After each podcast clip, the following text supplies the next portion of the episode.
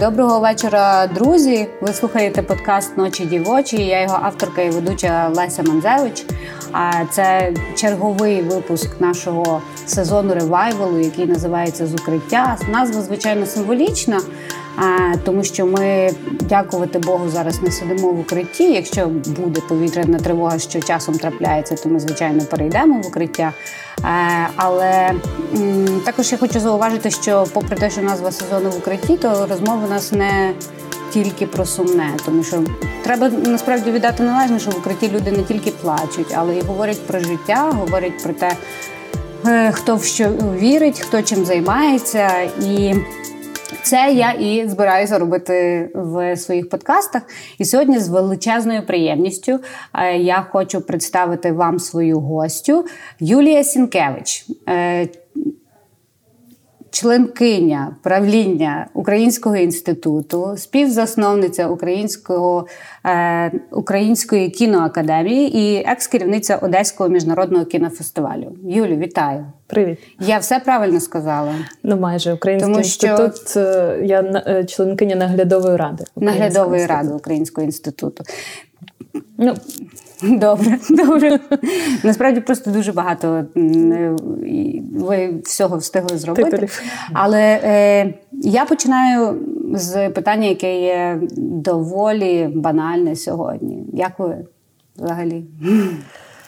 А, я думаю, що мене кожен раз питають, як я. Я думаю, що треба відповідати якось, що я добре, тому що е, якщо я почну скаржитись на якісь. Е, на якісь переживання і емоції, то це не буде дуже справедливо порівняно з тими, хто на окупованих територіях, наприклад, або на передовій. Тому, дякуючи ЗСУ, дякуючи всім волонтерам військовим, добре, наскільки це може бути за даних обставин.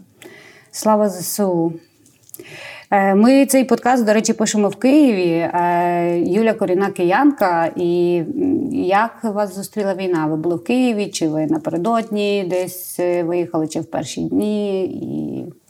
Я була в Києві, і у мене є такі близькі друзі, подруги, які журналістки-розслідувачки. Тому це очікування е, вторгнення, воно в принципі було е, не настільки неочікуваним, е, тому що ми вже десь місяць як слідкували дуже уважно за всіма зверненнями Байдена, за е, тим, що публікувала розвідка е, американська, британська. І е, насправді ну це і смішно, і не смішно, але я вже тиждень до вторгнення досить погано спала. І саме в цю ніч я вирішила, що так не може продовжуватись довше, бо я просто буду виснажена абсолютно. Е, і Я вирішила випити заспокійливо в цю ніч. Mm. А живу я в центрі міста, і насправді я не чула, е, коли все почалось. Я вимкнула телефон, я вирішила оцю саме ніч е, поспати. Я не чула, я прокинулася у сьомій ранку. Звичайно. Телефон, телефон е, так вже там з е, Почервонів. з четвертої-п'ятої години ранку вже просто розривався. От і це був звичайно шок, особливо коли ти тільки прокидаєшся, незрозуміло е, зорієнтуватись дуже складно, тому що ти не розумієш, там вже падають за вікном бомби прямо у мене під домом чи ні. Тобто хто чи де... можна носа висунути на двір. Тому це, звичайно, був шок. Але е, далі, але у мене був е, план спочатку, коли я теж розмірковувала. Був план? У мене був план. Всі кажуть, що війна якраз всі плани перекреслює. Власне, і одразу він і змінився. Ага. От, Тому що мій план був, звичайно, я е, ну не буду приховувати. Я дуже боюсь окупації, я дуже боялася саме того, що власне сталося потім в Ірпіні, в Бучі е, і в різних інших е, містах, про які ми знаємо. Е, власне, окупація така жорстока окупація. Тому я мала рішення, що я поїду одразу, як тільки це станеться. Але ем, насправді Потім я буквально за пару днів. Ну тут ще є момент такий, що мої батьки вони на іншому березі е, Дніпра, тому мости були заблоковані по великому рахунку, і ми не могли дістатися один одного. І власне ми вирішили перечекати цю першу хвилю. До того ж, батьки не хотіли їхати. Ну, тобто, все все, ну, все як у багато у кого. їхати і не хочуть. І не хочуть. Тому я вирішила залишитися. І якось е, буквально в перший день е, до мене звернулися іноземні журналісти, е, які шукали такого фіксера-продюсера. І це те, чого я особливо не робила ніколи. Але я вирішила власне цим зайнятися. І от перші два тижні власне я працювала з ними, працювала з пресою і. Це був надзвичайний досвід. Mm-hmm. Дійсно, дуже е, дуже особливий, такий, який я ніколи не забуду, тому що е, я постійно зустрічала кожного дня по кілька, іноді десятків навіть своїх знайомих чи друзів, які не поїхали, не збирались їхати, і які я їх зустрічала в зовсім іншій відмінний від їхнього звичайного життя ролі. Тобто, хтось робив там коктейлі Молотова, хтось зустрічав там вже сітки десь на вокзалі, хтось. Ем, Займався приготуванням їжі для ТРО, хтось просто був вже в ТРО, хтось пішов воювати. Тобто і цих людей я зустрічала випадково. Не треба нікому нічого було пояснювати, питати. Говорити, Все чому? було абсолютно зрозуміло, хто де і чому і як. Е, І це був дійсно ну, важливий досвід, тому що я зрозуміла, що я не хочу е, їхати нікуди. У е, мене не було плану їхати з країни, але я не хоч не хотіла їхати навіть е, з Києва до певного моменту. Але далі, вже е, через два тижні, вже поїхала ну, в силу різних обставин. Але так, ну якщо так генерально, то одна з причин була ще тому, що. Я зрозуміла, що найцінніше, що в мене є, це мій мозок. Mm-hmm. Мій мозок вже дуже сильно втомився від того, що я майже не спала протягом двох тижнів, там може годину, і то це такий дуже тривожний сон. Mm-hmm. Як відбувся відбулася ця зміна, що ви займалися тим, що хендзон, так відразу потрібно зараз, і перейшли все-таки до своєї звичної діяльності? Е, ну, власне, так, це такий е, екстраординарний випадок, екстраординарні обставини, які, е, звичайно, і шокують, і тут е, ти дієш е, іноді просто інстинктивно, імпульсивно. Але кіно так чи інакше, звичайно, ну ми, ми всі маємо досвід майдану, і звичайно, це складно порівняти, але все ж таки певні вже напрацьовані механізми вони є. Е, механізми саме е, гуртування, е, консолідації, стресостійкості, самоорганізації. Тому а, певні а, кіношні а, ініціативи вони дуже швидко виникли. Активності, я би так сказала, бо це ті самі люди. І, власне, я буквально теж з перших днів десь паралельно переключилась на те, що допомагала кінематографістам координувати, тому що багато закордонних колег вони одразу почали дзвонити, пропонувати допомогу. І і ця допомога потрібна була. Е, і це стосувалося як просто базових ем, якихось речей, так і в принципі ну, захисту амуніції. Це і бронежилети, і каски, mm-hmm.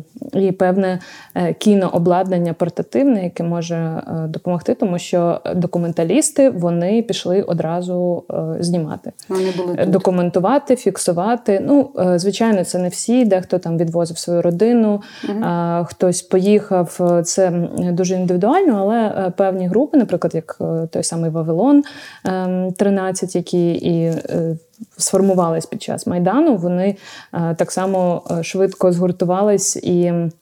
Зорганізувались в плані зйомок. І ці зйомки це не про Мабуть, там є вже є на даний момент проекти, е, які надалі будуть документальними фільмами. Але ціль була власне зафіксувати момент, mm-hmm. зафіксувати цю реальність, зафіксувати ці емоції і задокументувати власне все, що відбувається, щоб е, надалі мати це в тому числі як докази, і щоб світ теж бачив все, що відбувається. А що стосується ігрового кіно, то тут, звичайно, набагато складніша е, історія, ситуація. Когось війна ем, застала прямо на знімальному майданчику по великому рахунку. Мені здається, найгірше тим, хто якраз був у знімальному періоді посеред процесу. Посеред процесу. Е, І Тут е, дуже складно буде з цими проектами щось надалі робити, але е, я думаю, що у них є все ж таки шанси е, реалізуватись. Ну, мабуть, просто цей фільм, який перервали в процесі, він вже ніколи не буде іншим? Це, це це залежить, але звичайно для творчих людей, для режисерів е, дуже сильно е, змінилось взагалі сприйняття професії, сприйняття себе в професії. Е, того наскільки релевантно ті історії, які вони над якими вони працювали uh-huh. зараз, і наскільки вони релевантними будуть потім. Тому це переосмислення дуже глибоке, воно воно відбувається, і у творчих людей воно звичайно відбувається дуже активно. Угу. Я е, помітила, що з початку повномасштабного вторгнення в Україні було доволі багато міжнародних іноземних е, режисерів. Наприклад, е, звісно, багато з них були з волонтерською місією, але я підозрюю, вони так само якісь напрацювання робили, як, наприклад, Керрі Фукунага. Він їздив з World Central Kitchen, Це, до речі, режисер останнього Джеймса Бонда. І як світ, як світові режисери, оскільки ви з ними спілкуєтеся, світовий, світовий кінематограф бачить цю війну в Україні. Що ви чуєте від них? Е, ні, ну, звичайно, кількість е, кількість підтримки, кількість дзвінків, повідомлень, які е, перший місяць, а то й більше надходили, вона була величезною. Е, і, звичайно, це була солідарність, е, це е, повна підтримка України. Ну немає в мене нікого, хто б якось або проігнорував, або не висловив свою своє бажання допомогти будь-яким чином. Найчастіше запитання, яке звучить навіть до сьогодні, це чим, чим, скажіть, чим ми можемо допомогти. Ми хочемо розуміти, тому що ми не розуміємо, ми не знаходимося там. Ми не знаємо, яка реальність, які обставини насправді і що саме потрібно.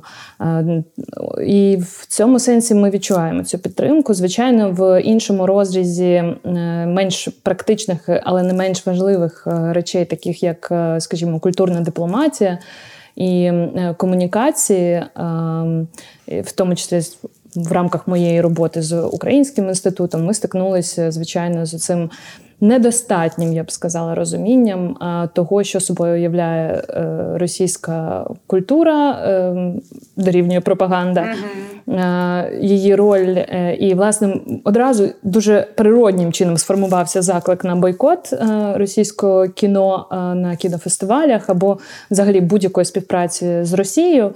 І досі ця боротьба точиться, і вже здається настільки очевидні докази є, але Ну, мені здається, це певна консервативність, е, особливо Європи, Західної Європи, яка не до кінця розуміє. Ем, важливість цього заходу як санкції. Mm. Так? Тобто вони е, не розуміють, вони постійно апелюють до того, що власне культура це простір для свободи, для діалогу, там поза політикою, поза політикою і так далі. Ну, Дуже подібне. важко, якщо культура поза вважати, що культура поза політикою, якщо Росія використовує культуру як зброю. Ну нещодавнє інтерв'ю власне директора Ермітажу прямим текстом е, дає відповіді на всі ці запитання і на їхні аргументи. Mm. От Ну, це якщо говорити власне про е, сприйняття. Тобто, в спочатку, звичайно, це був певний шок, стрес для них так само, і бажання е, допомогти буквально зараз, mm-hmm. сьогодні, і так, щоб швидше, швидше це все закінчилось. Далі, звичайно, коли певний час пройшов, ми вже бачимо, що почалися.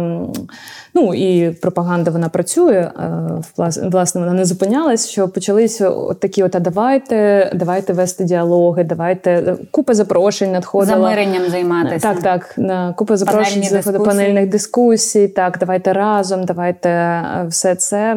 Е, ну, це нерозуміння, і це величезне просто прогалина для нас, mm. де нам ще працювати і працювати нам, українцям. Не впадаєте ви в шаленство, коли нібито розумні освічені люди, лауреати кінофестивалів, визнані режисери і е, організатори цих кінофестивалів, і пишеш до них листа, і звертаєшся, і усно, і зумкол призначив. А якась оця стіна нерозуміння. Е, іноді так впадаю і в шаленство, і в ступор, і в у відчай теж е, іноді, тому що я просто не можу цього зрозуміти. А, От якою логікою керуються власне е, відбірники або директори кінофестивалів? Я, як людина, яка багато років робила кінопрограму Одеського кінофестивалю, і зараз я теж складаю кінопрограми, е, відбираю фільми, дивлюсь багато фільмів. Е, я не можу зрозуміти, що саме таке. найдорогоцінніше і унікальне втратить mm. кінопрограма певного кінофестивалю, якщо вона не матиме російського фільму. Я на це зараз вже дивлюсь так, що, мабуть, це такий такий шлях е, залишити е, двері трошки е, привідчиненими. Mm-hmm. Тобто, ми ми з вами, ми ми це розуміємо, але якщо щось там, або якщо ситуація зміниться. І плюс, звичайно, тотальне нерозуміння. І як сьогодні мені дуже сподобалася фраза, це така. Ем, Um, unconditional admiration, що mm. що перекладається як без, безумовне, безумовне захоплення російської культури, без зов, без е, того, щоб ставити якісь критичні запитання, е, купатися в її е, історії, в тому, взагалі, які імена, що вона собою являє, і так далі. Тобто, це прийнято, і це над цим, звичайно, попрацювали дуже добре. А чому це прийнято? От ми з Ніною Гаранецькою, коли говорили, я її теж питаю, чому світ не може від відмовитися від російської культури. Ніна каже, що це передовсім через е, кошти, через нафту, через газ, але ну. Про культуру ми говоримо знову ж таки. Я думаю, що це гроші, звичайно, традиція певна і звичка теж звичайно. Пропаганда знову ж таки і насаджування цього це теж впливає. Тобто, це сукупність факторів, які працювали е, на всю цю історію. Е, ну, не, не одне десятиліття, власне, так.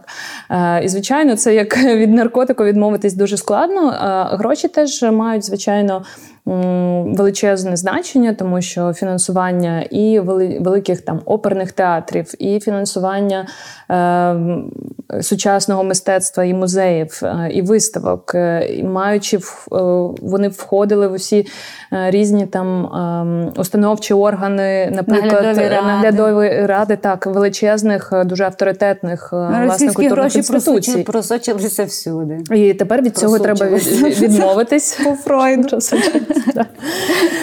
І тепер від цього треба відмовитися. І, звичайно, не хочеться цього робити багато кому. Е, сподіваюся, що може далі все закінчиться. Е, плюс, звичайно, е, і це дуже видно географічно, навіть в рамках Європи. Що ті країни, які власне межують з Україною, ті країни, які пострадянські країни, вони чудово розуміють. Mm-hmm. Е, власне цю загрозу. Е, ті країни, які трохи далі знаходяться, це власне туди Німеччина, Франція mm. і далі. Е, для них є ця обережність, тому що знову ж таки 8 років їм розказували, що у нас громадянська війна, у нас mm. локальний конфлікт, і нічого такого не відбувається то звичайно впливає. Про російські фільми ми зачепилися. Я знаю, що вас запрошують е, до е, брати участь в журі багатьох міжнародних кінофестивалів. І ви, очевидно, дивитеся програмні оці фільми, серед яких донедавна було багато російських фільмів. Ну от що такого в цих російських фільмах показують? Ну тут же це така я буде кіно, кінокритична розмова. Так я є хороше кіно і так далі, але тут питання того, що що ж це хороше кіно і хороша культура е, виховала тоді е, таке суспільство. Яке на 80% підтримує війну в Україні. Власне. Тому е, я думаю, що знову ж таки оцей міф е, е, загадкової російської душі, загадкової російської культури, і те, що вони бачать в тих фільмах, вже просто це не їм можу цікаво.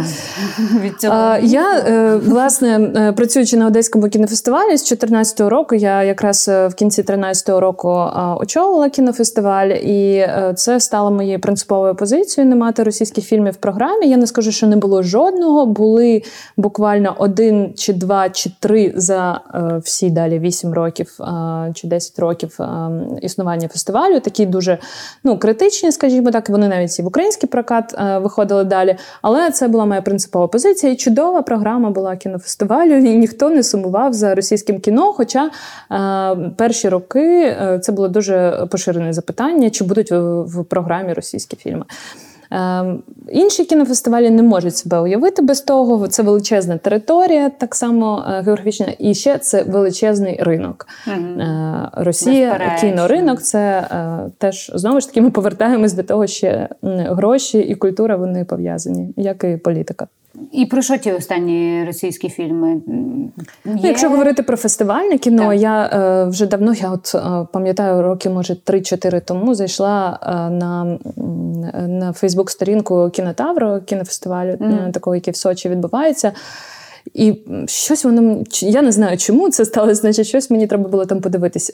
Я зрозуміла, що я взагалі вже не знаю цих людей, тобто uh-huh. тих зірок, е, які там є, окрім ну, такого старшого покоління. Вони для мене ці імена абсолютно чужі. Я їх не впізнаю, я не бачила їх, їх акторських робіт і так далі. А фільми, які показані, наприклад, е, на Берлінському, Канському кінофестивалі Венеція, е, яка теж дуже любить російських режисерів, вони показують оцю глибину глибинку е, Росії, депресивні регіони, е, оця людина проти системи, точніше, людина в системі, е, але людина з цією системою нічого не може зробити. Я не можу, я не можу назвати себе великою знавчиною російської культури. Я прочитала не так багато російської літератури, наприклад, але прочитала там Анну Карєніну, пробувала читати війну і мир, прочитала е, «Преступлення і наказання Достоєвського. А, і, Але загалом, якби дивлячись на російську культуру, в мене великою ту російську культуру, вона завжди якась мегастрадальческа. Це про завжди ця література, це кіно, це про нікчемність людини перед великим світом. Там немає ніяких success stories.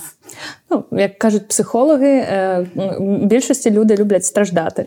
Страждати набагато Тому легше, Росія ніж закриває бути... по світу потребу в стражданні, як ми бачимо. Мабуть, мабуть. Тобто вони дивляться для них це дуже е, плюс це спадок імперії або ця імперськість. Вона теж е, може бути такою заманливою і цікавою в тому коперсатись. Ми знаємо Декаданс. результати цього і бачимо їх. Поки ми готували цей епізод до публікації, Юлію Сінкевич обрали головою наглядової ради Українського інституту, державної установи, що займається популяризацією української культури, передусім за кордоном. Уже після обрання я спитала в Юлії, наскільки вона вірить у ефективність культурної дипломатії і української, зокрема. За словами Сінькевич, м'яка сила або ж культурна дипломатія це наше вікно можливостей, адже сенси і цінності, яке несе українське кіно, музика, театр чи книга, проникають глибше в людську свідомість і залишаються там надовше, ніж новинні заголовки та цифри зі статистики. І хоча Український інститут, як офіційний інструмент репрезентації нашої культури за кордоном, з'явився лише 4 роки тому, на 26-й рік незалежності, і ми втратили багато часу. Зараз, завдяки також його діяльності, особливо помітно, як розгортається боротьба на культурному фронті. І, попри навалу і присутність російського культурного продукту і наративів, ми все ж ефективно обороняємося і стоїмо. Давайте перейдемо вже досить про Росію, якби і так її дуже багато. Перейдемо з Росії е, на Україну і українське кіно, і, зокрема, Одеський кінофестиваль, до якого ви безпосередньо е, були причетні протягом скількох років? Десять. Десять років багато. Е, десять років це реально такий відтинок часу, по якому можна робити ретроспективу, якусь звірку. Що дав Україні Одеський кінофестиваль? Mm. По-перше, я якби зі свого боку скажу, до до того, як Одеський фестиваль набрав обертів, і от з'явилися навіть візуально ці всі червоні доріжки, Одеський оперний театр. Воно здавалося, ніби от нічого такого досі в Україні не було. Я звичайно знаю, що є кінофестиваль молодість і інші там фестивалі короткометражного кіно, mm-hmm. але Одеський кінофестиваль, як на мене, додав українському кіно помпи. Ну, власне, так. І Одеса як місто е, тому сприяє. Одеса любить все яскраве, таке помпезне. І це був концепт, який не я придумала. Придумав е, власне Денис Іванов, який був засновником, е, одним з засновників і першим директором Одеського кінофестивалю. Це власне такі східноєвропейські кани, тому що там є море, от ця краса, архітектура знову ж таки. Клас. Так, і е, і кіно таке, яке буде ем, близько е, глядачеві. Але, звичайно, ем, дуже часто чуються закити про червону доріжку. Ем, насправді це пару годин з життя кінофестивалю, тому що основна його місія власне була е, в тому, щоб популяризувати якраз таке інтелектуальне кіно, авторське кіно і фестивальне кіно, таке, яке дуже складно подивитись в Україні поза межами кінофестивалю. А плюс ще й мовою оригіналу, а плюс ще й у присутності авторів. А інша історія була, звичайно, це розвивати українське кіно, дати майданчик для того, щоб українське кіно мало можливості для того, щоб світ його побачив, і для того, щоб наші глядачі теж його побачили. І от так в ці два напрямки, власне, і працював кінофестиваль. І це дійсно ретроспективно дуже цікаво спостерігати, тому що його було засновано в 2010 році. Перший кінофестиваль відбувся, і це якраз був той рік, коли власне розпочали або відновили.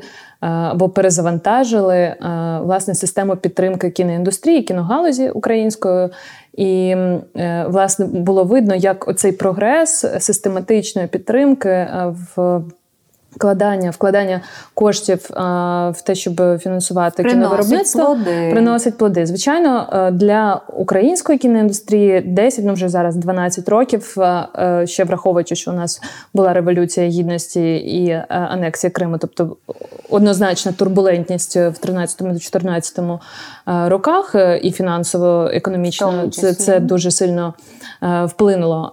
Ну і власне зараз те, що ми маємо війну в Україні. Е, але незважаючи на це, е, дуже швидкими темпами е, українська кіноіндустрія набрала обертів знову ж таки, тому що було бажання, професіоналізм, історії, які хотілося розказати світові, які будуть цікаві теж світові. І е, досить успішно е, наші автори зараз представлені майже на кожному кінофестивалі великому. Є один, два, три українські фільми, і це прекрасно. Е, але, звичайно, ем, звичайно, ще багато могло б бути попереду. І зараз е, ситуація, звичайно, зовсім інша. Юлю, завершуючи про Одеський кінофестиваль, в мене є зокрема два питання. Що дав? От я питала, що дав Одеський кінофестиваль Україні. А з цим ми розібралися. Що дав Одеський кінофестиваль безпосередньо вам? І чому цей період е, дійшов до свого завершення? Ну, Він мені дав, е, звичайно, дуже багато. Він дав мені власне ту професію. Е, а яка у вас була якщо якщо можна сказати так. Ну, власне, мій прихід в кіногалузь він відбувся одночасно з приходом в команду Одеського кінофестивалю. До того я працювала в музичній е, індустрії. Займалась фестивалем Джаз Коктебель.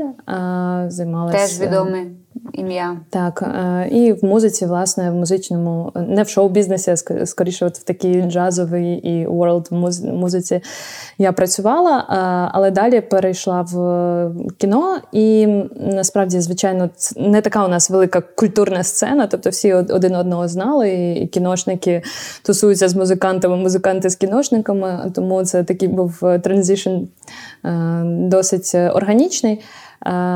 І, звичайно, я навчилась дуже багато чому. Я навчилась, е, бо прийшла спочатку з більш такою задачею організаційною, але далі е, це все більше і більше контент, е, який мене цікавив е, і цікавить, тобто наповнення саме сенсами, наповнення концептуально програми кінофестивалю, як це робиться. І, звичайно, він дав мені величезну мережу контактів, які власне зараз і розуміють, що є там людина, яка знає індустрію, якій можна довіряти, тому що, звичайно, знову ж таки, оце питання у іноземців, як ми можемо допомогти, що потрібно і їм потрібно десь брати перевірену інформацію uh від якоїсь людини, яку вони знають, е, і і так далі. От, але звичайно, е, це дуже багато різних цікавих історій, емоцій. Це такий великий ну, шматок життя. Було. А чому скінчилося? Чому скінчилось?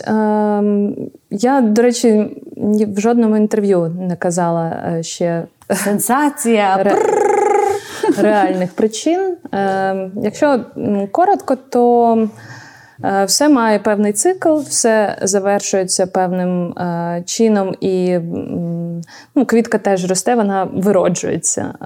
І тут десь, десь приблизно те саме сталося, але загалом, власне, незгода з подальшим вектором розвитку кінофестивалю. Між засновницею і командою, скажімо, і мною. Е, я хотіла, щоб все ж таки це була подія міжнародного е, формату, і в це дуже багато чого було вкладено. Але далі пандемія була дуже показовою і певним каталізатором так само цих процесів, тому що культура дуже вразлива виявилось для найбільш пандемії. напевно, культурний так. сектор постраждав, чи не найбільше? І це е, виявило дуже багато е, різних різних е, моментів, е, які вони так чи інакше були присутні, але далі вони кристалізувались. Угу. І е, для мене ну я досить принципова людина, і для мене скажімо, якщо щось не відповідає моїм цінностям, то мені дуже е, неможливо власне це примушувати ламати себе, але е, в такому творчому більш процесі це неможливо е, давати ну, далі живі і хороші результати. Е, фестиваль вирішив піти е, в сторону власне репрезентації локального українського контенту, українського кіно, зосередитись на українському е, глядачеві. І це те, що мені абсолютно не цікаво. Uh-huh. Було не, не з усією повагою до українського глядача, але мається на увазі, що це лише одна частина того, які функції кінофестиваль міг би виконувати і в вашому баченні. Так. Зараз що займає найбільше вашого часу? Тому що ми говорили і про український інститут, і про українську кіноакадемію, і про інші проекти. В яких пропорціях ви розподіляєте свій час? А Зараз е, у мене кілька напрямків е, діяльності. Мені це в принципі подобається. Я е, відбираю для одного іноземного кінофестивалю. Я є куратором програми однієї кінопрограми. Я власне продюсую кіно, і це фільм Марисі Нікітюк Яніна які ми завершуємо. Я сподіваюся, що скоро завершимо. Тут якраз війна повністю. не стала на перешкоді. Тобто ви дозняли Стала, все? звичайно. Він він дознятий, тобто знімальний період давно закінчився, uh-huh. але е, є власне робота, яка триває над постпродакшеном, і це теж виклик е, певний. Але фільм ну дуже скоро я думаю буде завершено, і я сподіваюся, буде е, така гучна прем'єра. Е, принаймні за кордоном. Е, я займаюся е, тим, що, ну скажімо так, офіційно це займається, називається представницею польської кіноакадемії або почесною представницею польської кіноакадемії. Це власна організація Help.ua, яка Е, самоорганізувалась е, за допомогою так само е, European Producers Club, і вони збирають цю допомогу саме для українських кінематографістів. Mm-hmm. Будь-то кінематографісти, які на фронті воюють, і їм потрібно все, що потрібно нашим воїнам, або кінематографісти, які знімають, і це велика група людей. У них є свої потреби. Тобто, вся ця логістика це дуже багато займає теж часу.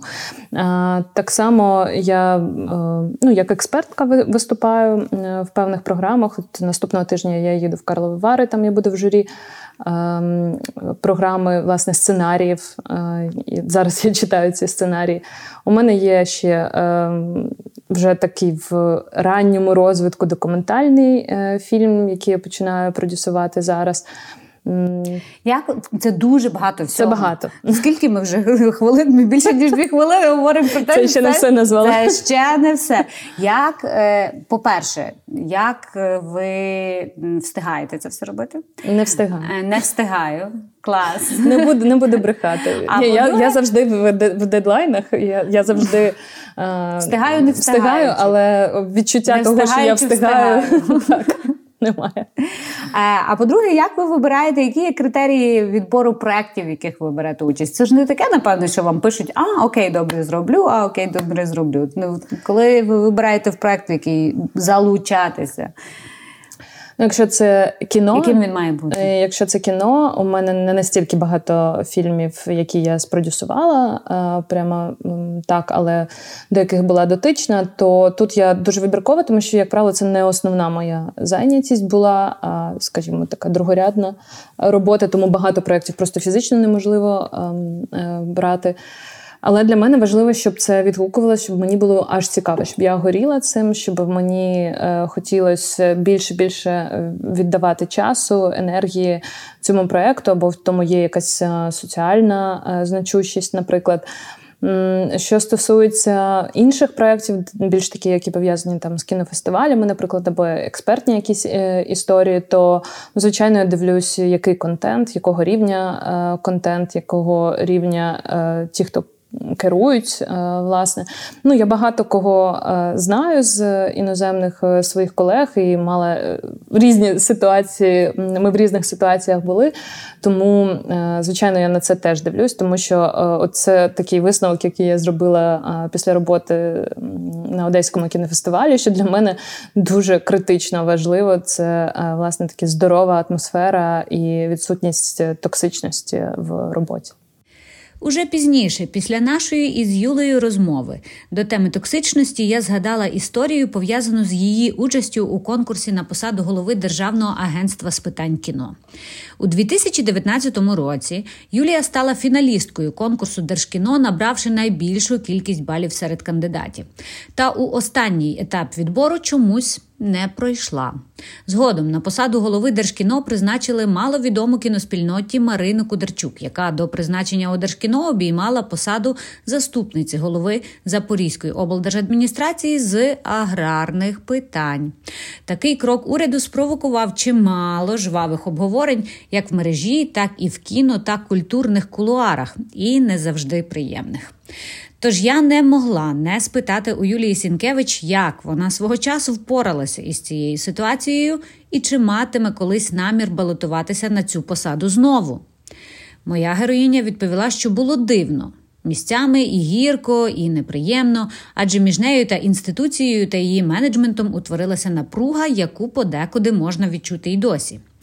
Стосовно ж намірів подаватися на конкурс в майбутньому, лише час покаже. Тоді, згадує вона, був моментум, єдність і підтримка індустрії. Що ж буде далі? Побачимо. Юлю, до ігрового кіно так в нас плинно перетікає розмова з одного в інше. В мене особисто складається враження, що українці класно знімають артхаусне кіно, не просте кіно. От з чим в нас реально проблема, це з масовим е, комерційним продуктом. Тому що, наприклад, от е, фільм Стоп Земля. Е, ну, звичайно, були приклади, та, коли ми майже зайшли на ту територію. Наприклад, мої думки тихі. Е, Стоп Земля мені все-таки більш, наприклад, е, артхаусний. Але от що стосується якихось таких масових фільмів, там, наприклад, як минулого року були і Черкаси або Любові, блогери. Ну, пита... я зараз говорю лише свою думку. Так. Ну, що це таке? Ну, е, це знову ж таки е, розвиток. Чому і чому так? Розвиток е, кіноіндустрії, кіно, різноманітність, різноманітність кіножанрів це теж показник розвитку кіноіндустрії. І я думаю, що зараз на цьому етапі розвитку української кіноіндустрії те, чи ми можемо про себе заявляти, це якраз авторське артхаусне кіно, будь то авторське кіно комедією або драмою. Просто як правило, це драми, але є і Нас комедії. не просте життя. Нас а власне драми. масове кіно це, е, це теж е, певні навички, певне уміння, е, певний рівень і. Воно має бути або обов'язково має бути. Я тут е, погоджуюсь, і нічого поганого я в ньому не бачу. І Просто, звичайно, рівень нашого масового кіно, як правило, не дуже є е, таким. А що треба, щоб з'явився перший український блокбастер? Ну, мабуть, вони є. Е, кожен блокбастер, або хто претендує на те, що він блокбастер кожен, називає, що він перший український. Кожен сам собі президент, так і кожен сам собі блокбастер. І кожен сам собі перший український блокбастер. Тому е, ну, розумієте, тут ще важливо розуміти, е, яка є аудиторія, яка максимальна кількість цієї аудиторії, щоб називатись блокбастером, яка може подивитись, тому що у нас ще питання того, що люди не особливо то і ходять в кіно в такому розрізі ну, до війни, скажімо, один відсоток тільки е, населення України ходить в кіно. Якщо спитати просто людину на вулиці, е, скільки разів на рік вона була в кінозалі, е, вона скаже: ну, в кращому випадку два. Якщо є діти, можливо, трохи частіше, тому що на дитячі кіно, на дитячі мультики, наприклад, mm-hmm. водять дітей, щоб з мультиплікацією, мені здається, в Україні ще так: 7-8, як то кажуть. Мультиплікація знову ж таки, вона школа дуже хороша і вона існує, але е, вона е, дуже е, недооцінена, точніше, знецінена частково увагою, не наділена достатньою і фінансуванням так само недостатнім. Тобто для того, щоб це не один рік займає і не два, і навіть іноді не три зняти зробити анімаційний повнометражний фільм. Це величезна робота, дуже кропітка і дорога. Е, але врешті-решт є у нас для цього спеціалісти, які вимушені е, переходити в якісь інші суміжні галузі і втрачається оця школа. І про це дуже багато говорять е, саме асоціація, наприклад, аніматорів. А для того, щоб український блокбастер був, тобто так, аудиторія має бути і мають бути професіонали в достатній кількості на кожній позиції. Тому що, якщо ми подивимося, що у нас всього кілька є, наприклад, художників-постановників або художників з костюмів, які займаються саме історичним кіно. Їх от буквально один, два, три людини, які не можуть забезпечити все. Тобто, і це є оця розвинутість, рівень розвинутості галузі. Воно все буде. Ми дуже багато просто хочемо, звичайно, дуже багато. і дуже швидко. Так, так. Юлю, ми згадали за акторів. Відповідно, однією з ознак е, розвиненої кіноіндустрії є присутність от таких мега впізнаваних облич, які є секс-символи в українському кіно. Mm. Хто або хто може претендувати на цей статус? Ну, наприклад, як Алан Делон свого часу, або Бред Піт. Мені здається, може мені це так здається. Може, може я може, а може, я, може я суб'єктивно на це дивлюсь, що е, принаймні, можливо, мій вік, моє оточення, ми якось не падки на секс-символи, е, як наші, наприклад, батьки були.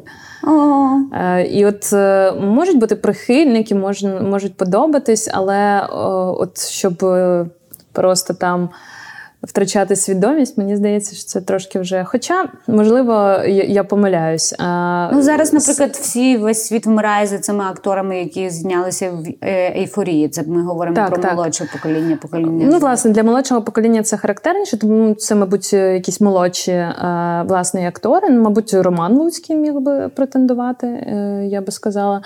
І він власне показав себе зараз не тільки актором, тобто у відданні він був він був він був а, в різних таких більш якраз комерційних а, фільмах, і але але в і серіалах так само. Але а, е, зараз він зіграв головну роль е, у Валентина Васіновича в фільмі е, Відблиск, який був на Венеційському кінофестивалі минулого року, і він там зовсім інший, навіть не впізнаваний для себе і неочікуваний.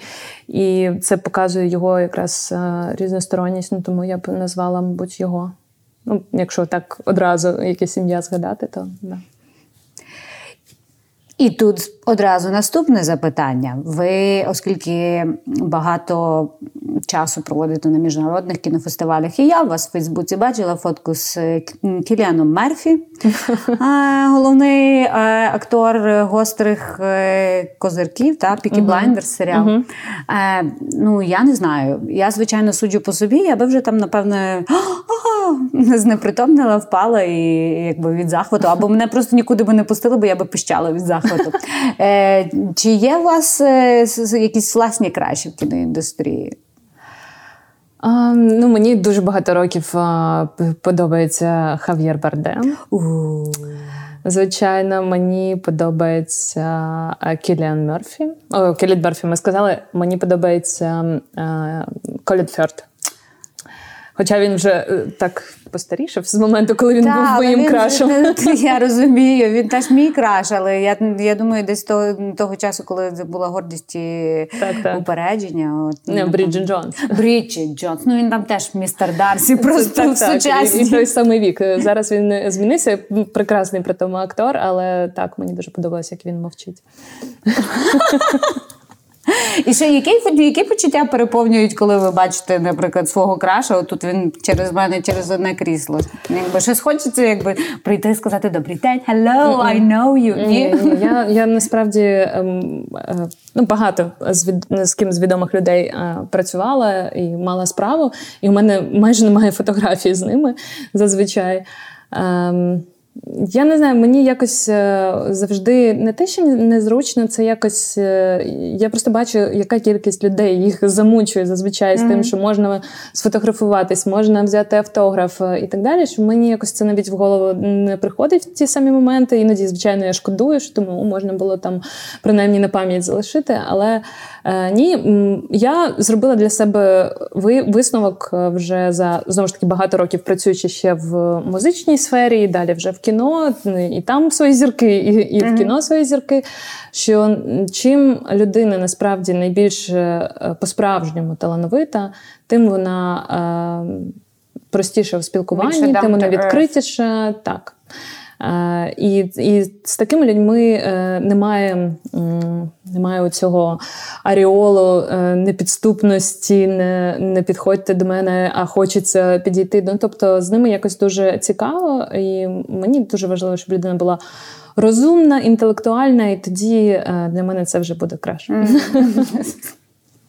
Smart is new sexy, як то кажуть. Абсолютно. Ще, от щоб закінчити цей пасаж про роботу, який насправді я думаю, він і не закінчиться, тому що наша наша зайнятість і наша робота ну вона якби наскрізною ниткою проходить е, в нашому житті. А, Є оцей зараз доволі часто цитований е, вислів Вінстона Черчилля, що ми мусимо воювати за культуру.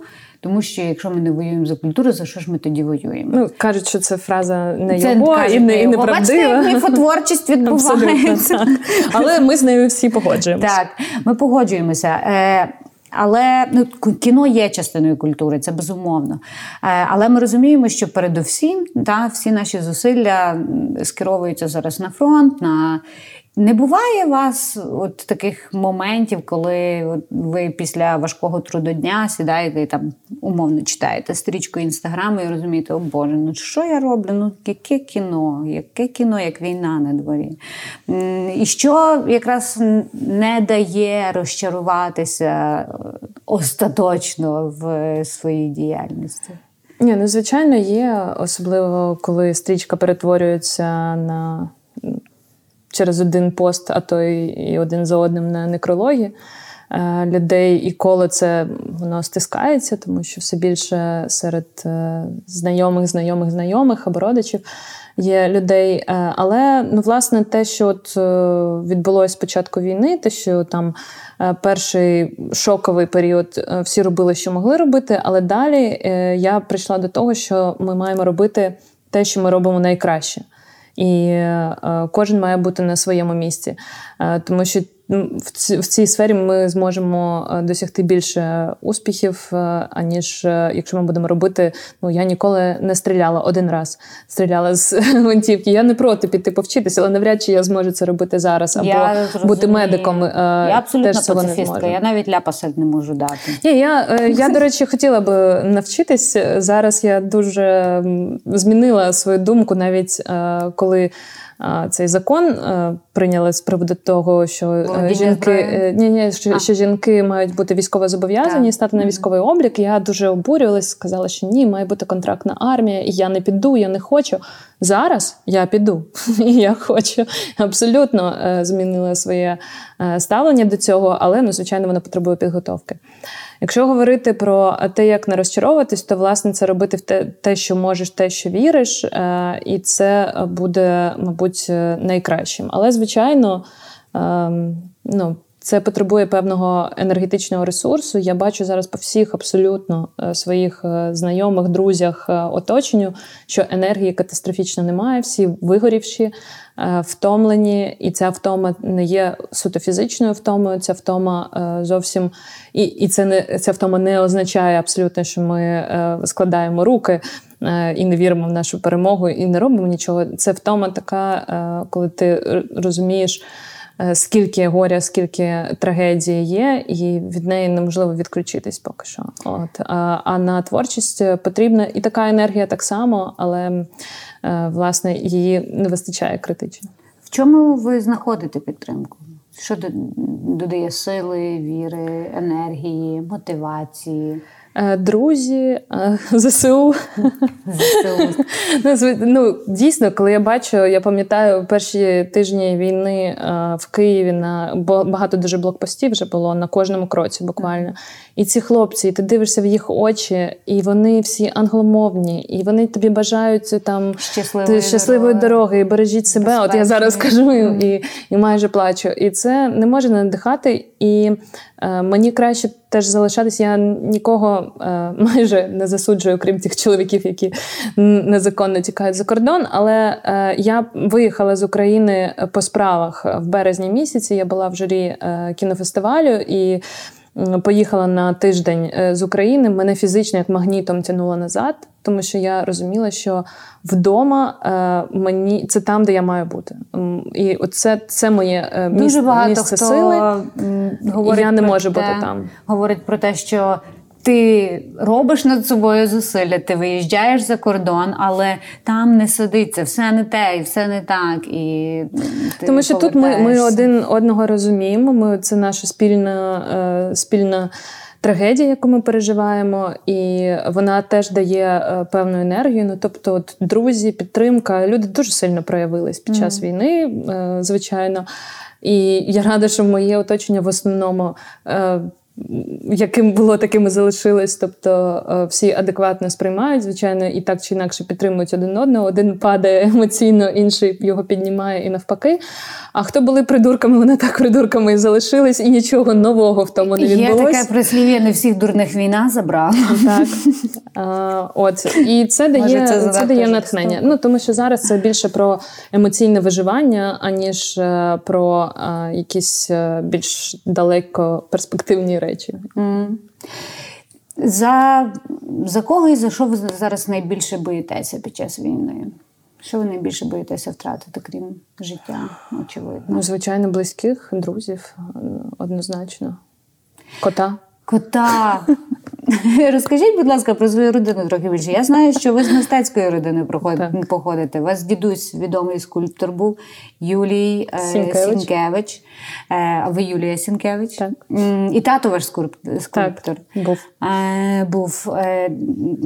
Як взагалі ну, це, цей потяг до творчості, цей потяг до мистецтва це те, що пішло з сім'ї? Однозначно, так, так. Тому що я нічого іншого не знала. І коли я вступила на а, юридичний факультет, wow. це всі кажуть, батьки примусили. Ні, я сама вибрала. Ну, Хотілося якийсь острівок нормальності посеред е, моря мистецтва. Хотілося, але а іншого острівка і не було, тому що я вступала. Е, в 2000 році в університет єдиним нормальним вважалося юрист-економіст. Так, спеціально був такий Нічого період. більше не вважалось нормальним. Це дуже сильно позначилося на законності та економічній ситуації в Україні. Так. От е, тому, але е, я власне в Києво-Могилянській академії я навчалась. Я не жалкую абсолютно, е, що мала цю освіту. Це прекрасний заклад. На той момент точно був, і я патріот Могилянки. Але мене все одно потягнуло назад. Єдине, що я знала, що я навряд чи піду в художнє мистецтво. Я не малювала з дитинства, мене навпаки було трохи. Мені не хотілося, мені mm. не подобалось, тому що в мене навпаки таке більше е, перенасичення дистанціювалася від mm-hmm. того, так. Е, але... І навіть в художню школу не ходила? Ні. Okay. Я я ходила в хор щедрик з чотирьох років і займалась музикою, і мені хотілося в музику йти. Це мені було найцікавіше. От, е, Але кіно так само воно було присутнє, е, так чи інакше. Мій дід був е, дружив власне з Параджаном. Так. Так, Хоча я його не застала в своєму житті живим. От, тому... Але все одно це так чи інакше. І Роман Балаян це теж все одне коло цієї київської власне культурної спільноти mm. тих часів. Тому, звичайно, це все було присутнє і. Іншого я не знаю, хоча я не розуміла цієї цінності як дитина, як підліток. Я е, особливо як це були просто гості, які приходили додому. Підліток в 90-х, е, початок 2000-х, Ти не цінуєш це, е, тоді ти не розумієш, але воно все одно вкладалось, мабуть, десь там якийсь 25-м кадром відкладалось бажання, розуміння і захоплення далі вже. Я теж помітила, досліджуючи ваше генеалогічне дерево, я теж помітила от певну династичність. Тобто е, дідусь Юлій Львович, е, батько Лев Юлійович, ви Юлія Львівна. Mm. Чи буде продовження в цієї династії? Ну, так, Ви плануєте так, так вийшло. зробити? А, ну так не вийде, тому що треба мені тоді знайти е, батька дитини Лева, щоб у нього щоб назвати його Юлієм, і він був би Юлій Львович. Точно. Ну це задача з зірочкою. Так, а, от, але ну, звичайно, батька мого, на жаль, не стало півтора е, роки тому, вже більше і. Е, раптово е, раптово він пішов, але так він постійно говорив про те, що треба, значить, якимось чином, щоб продовжувалася ця історія. Хоча це не було спеціально, в якийсь момент це вже стало на моїй появі там mm-hmm. спеціально, бо мій да, прадід mm-hmm. теж був лев. От і якось так. Ну, знайти лева, то і, і, до речі, це я просто до того, що знайти чоловіка лева це якби складна ситуація, але просто знайти чоловіка це теж Оце не просто. Ви помічаєте за проте зараз в час війни кажуть, що дуже багато стало довкола чоловіків. Можливо, тому що вони форму одягнули, і ти на них дивишся зовсім іншими очима. У вас сталася ця метаморфоза? Е, ну, мене сталася метаморфоза того, як я дивлюсь на українських чоловіків, але мені здається, це не, не просто моя метаморфоза з ними теж відбувається відбулась метаморфоза, mm-hmm. тому що е, ну, ми всі. Е, бачили, скажімо так, е, що чоловіки вони були в основному, в основному, я не кажу за всіх, але в основному вони були такими ем, інфантильними. інфантильними. Так, вони не мали цього е, якогось. Якоїсь такої енергії, яка була направлена на щось дуже важливе, цієї місії е, і цього відчуття, що вони мають місію, мабуть. Е, і е, тому вони, власне, так не відчували цієї своєї сили. Зараз вони це відчули. Вони відчули цю підтримку. Він також від не тільки жінок і, і, і всіх всіх навколо цю віру в них віру в їхні сили і і силу е, нас захистити. І тому я думаю, що е, вони також по-іншому почали себе відчувати і по-іншому поводитись.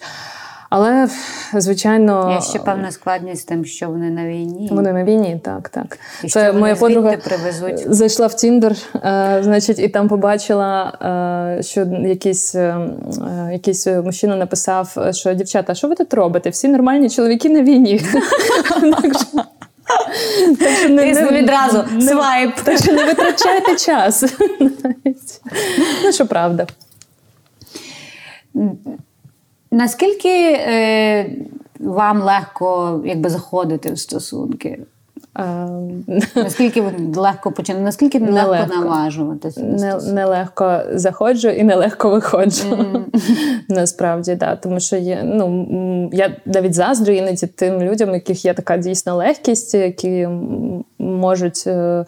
Е, переключатись. Чоловікам, до речі, легше, їм постійно треба якось порожні, порожню цю, цей простір, який звільняється. Їм треба його швиденько заповнити. А жінкам все ж таки складніше е, переживати, і мені теж е, складно, насправді так. І майже ні з ким я в хороших стосунках не залишалась після. Продюсерка, членкиня журі міжнародних кінофестивалів, красива, розумна і видна. Юлія Сінкевич приковує погляди. Тож я її спитала у своєї героїні, чи бували у неї випадки службових романів. За словами Юлії, коли робота займає більшість часу у житті, то стається так, що й любовні стосунки зав'язуються у професійній сфері. Жодного разу, щоправда, це не ставалося безпосередньо в проєкті, над якими працювала, та з людьми, дотичними до кіно, її пов'язували любовні історії.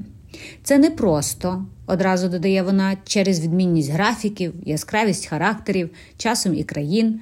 І, хоч були думки, що з творчими чоловіками ніколи більше, та зарікатися то марна справа.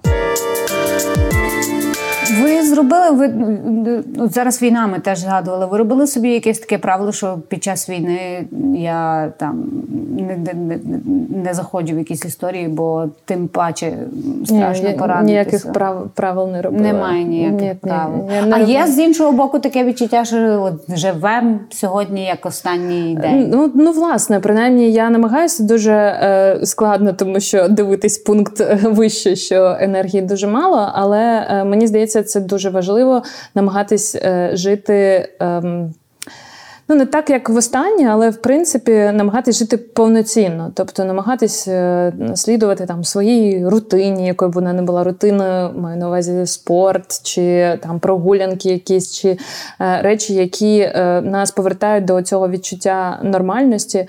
Е, і так само зі стосунками це може статись завтра і прекрасно. Е, і хтось там, я знаю, не хоче мати, наприклад, зараз дітей, якщо планували, хочуть почекати до кращих часів. Я б може не чекала з цим. Е, хоча, звичайно, це і і страшно, і ми не знаємо, що буде завтра. Е, і відповідальність велика, і так далі. Але е, в цілому, тому що ми не знаємо, скільки це може продовжуватись. І це ну, для нас, я думаю, активні роки нашого життя, дуже активні, які не хотілося б, щоб вкрали. Проходили У нас також вкрали багато. У нас дуже багато вкрали. Ем, і віддавати цього не хочеться. Не хочеться однозначно. Юлю, ви думаєте про перемогу? Що ви будете робити в той день, коли ми переможемо? Бо кажуть, знаєте, є така тактика, що не дуже сильно якби наставлятися на це, щоб потім дуже сильно не не, не, не розчарувати. Ну, Мені, е, мабуть, е, повезло і не повезло одночасно, тому що я маю такий досить критичний е, погляд на на багато що на критичний склад розуму. Теж кінокритикою займаєтеся. А, ну не зовсім кінокритикою, але я я дивлюсь на якісь мінуси. Часто це мені як шкодить в житті, так іноді допомагає. А, Тому що навіть коли власне е, Україну. Визнали кандидатом в члени ЄС. Е, у всіх була така радість. У мене цієї радості не було, тому що для мене дуже була. Велика ціна за це. У мене не було відчуття. Ми, по суті, з 2013 року за це змагалися. Так, змагалися, але не було відчуття. Саме особисто моє сприйняття того, що нас е, чекають дійсно там. Тобто, що нібито ми заплатили, е, але заплатили настільки високу ціну за це. І тому. Я думаю, що перемога вона все одно е, буде е, з гіркотою втрати е, певної, але ну я принаймні не розглядаю іншого варіанту. Вона точно буде. І це вже само по собі. Думаю, що в той день буду нарешті плакати, бо я не плакала за війну. Не дозволяєте плакати? Я не можу. У мене у мене не виходить. Я можу Бог. трошечки іноді сльози нагортаються на якихось таких а, моментах, але в цілому, так мені навіть хочеться. Мені подруга каже, що вона постійно плаче. Я кажу, боже, я навіть хочу з тобою на брудершафт якось так нормально поплакати, бо в мене не виходить. Воно просто стоїть е, все всередині. Все. А ви думали від чого це? Можливо, мені здається, мені теж часом важко плакати. Мені здається, що це від того, що я якось вирішила, що я сама собі підтримка, і якщо ще я зараз розкисну, ну це вже буде капець. А... Не знаю. Я я думаю, що оскільки у мене е, почали це як почали вилазити якісь інші психосоматичні, е, ну не те, що хвороби, але певні там нюанси. От то я думаю, у мене якийсь такий стрес, він дуже-дуже прихований, такий, що навіть я його не помічаю. Mm-hmm. От і він каварно десь е, дуже сильно прихований стрес. Це дуже просто дуже глибоко, я думаю, сховано, тому що зараз е, ми всі маємо бути мобілізовані, е, і не час просто, ну, скажімо, це так думає мій організм. Uh-huh. Так мій мозок, я думаю, що так думає. От про те, що треба бути мобілізованою і так далі. Він не думає, що а ну окей, добре, дозволяє тобі поплакати. Не дає поки що. Чого би ви самі собі побажали? Таке питання є. Щастя. А, а, а за ним що багато що може... в себе поняття щастя? А тут багато що може е, стояти за цим. Е, якщо я буду відчувати себе щасливою, то, то це буде найголовніше. А який буде антураж, яка буде декорація mm-hmm. до того, е, це вже не буде важливо настільки. Я навзаєм буду вам бажати щастя. Дякую. І ще я спитаю останнє питання. У нас була традиція в попередніх сезонах ночей дівочих. А ми е, вмикали пісні, які люблять наші героїні. Чи слухаєте ви взагалі зараз музику? І Якщо так, е, то Яка пісня зараз? Майже не на слухаю, репіті? але я е, ходжу на заняття з вокалу. Я оце нещодавно знову ем, відновилась після паузи е, з початку війни. От тому там, там я слухаю або слухаю те, що потрібно. Якщо назвати, ну я люблю Сема Сміта, я люблю е, Адель. Mm-hmm. Це хороші це вокалісти, це безперечно. А, але Може, я... ви нам щось заспіваєте? Може, ми не включимо щось, а ви нам щось заспіваєте? Е, ні, але я слухала е, нещодавно, просто мені стало цікаво, тому що я була в журі е, якраз кінофестивалю, де була співачка, дуже цікава французька е, Ісольд її звати. І мені просто, звичайно, коли ми провели багато часу разом, мені стало дуже цікаво послухати її музику. І от її альбом я от слухала останні пару тижнів, е, власне, постійно. Так що. Супер, дякую. Е, Юлю, дякую вам дуже дякую. за розмову. Е, Надзвичайно приємно мені з вами говорити. Я вже думаю, що я напевне забула якісь питання, які я хотіла поставити, але не важливо, бо нам важливо автентичність, розмова лилася. Ми переходили з однієї теми на іншу, і мені це справило безмежну приємність. Дуже я дуже дякую. дякую за цю розмову в вечірньому вільному Києві. Дуже дякую за відвертість. Дякую. А вам бажаю справді тільки того, що ви бажаєте бажаєте собі щастя і перемоги. Перемоги. Дякую дуже. Дякую. Дякую. Трохи про кіно під вино. Трохи про культуру і теж про особисте погомоніли ми із Юлою Сінкевич, фаховою кінопродюсеркою та культурною дипломаткою і діячкою. Зізнаюся, цей запис подкасту був нашою першою живою зустріччю. Та я ой як сподіваюся, що це лише початок нашої приязні. Також маю надію, що через нашу розмову вам передалася симпатія до Юлі, її пристрасть до кіно і цікавість до нашої сучасної культури. Цього ми і прагнули. Дякую за прослуховування, лайки, відгуки і підписки. Дякую освітньому центрові із прав людини у Львові, партнерам подкасту. Тарас Галаневич, наш звук. Фольга Студіо у Києві наша локація. Я авторка та ведуча Леся Манзевич, а це Ночі дівочі. Слухайте нас та підтримуйте українське військо. Слава Україні! Les intellectuels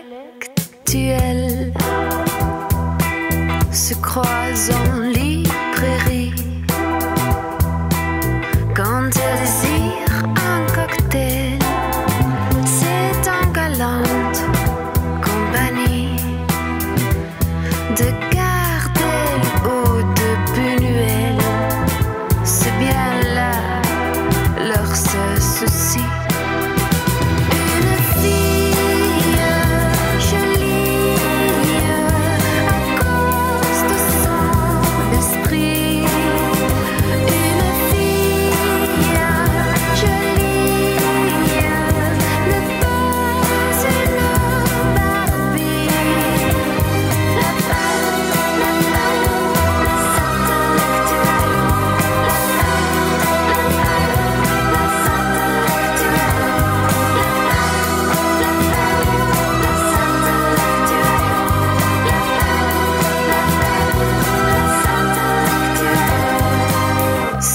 Cherchez.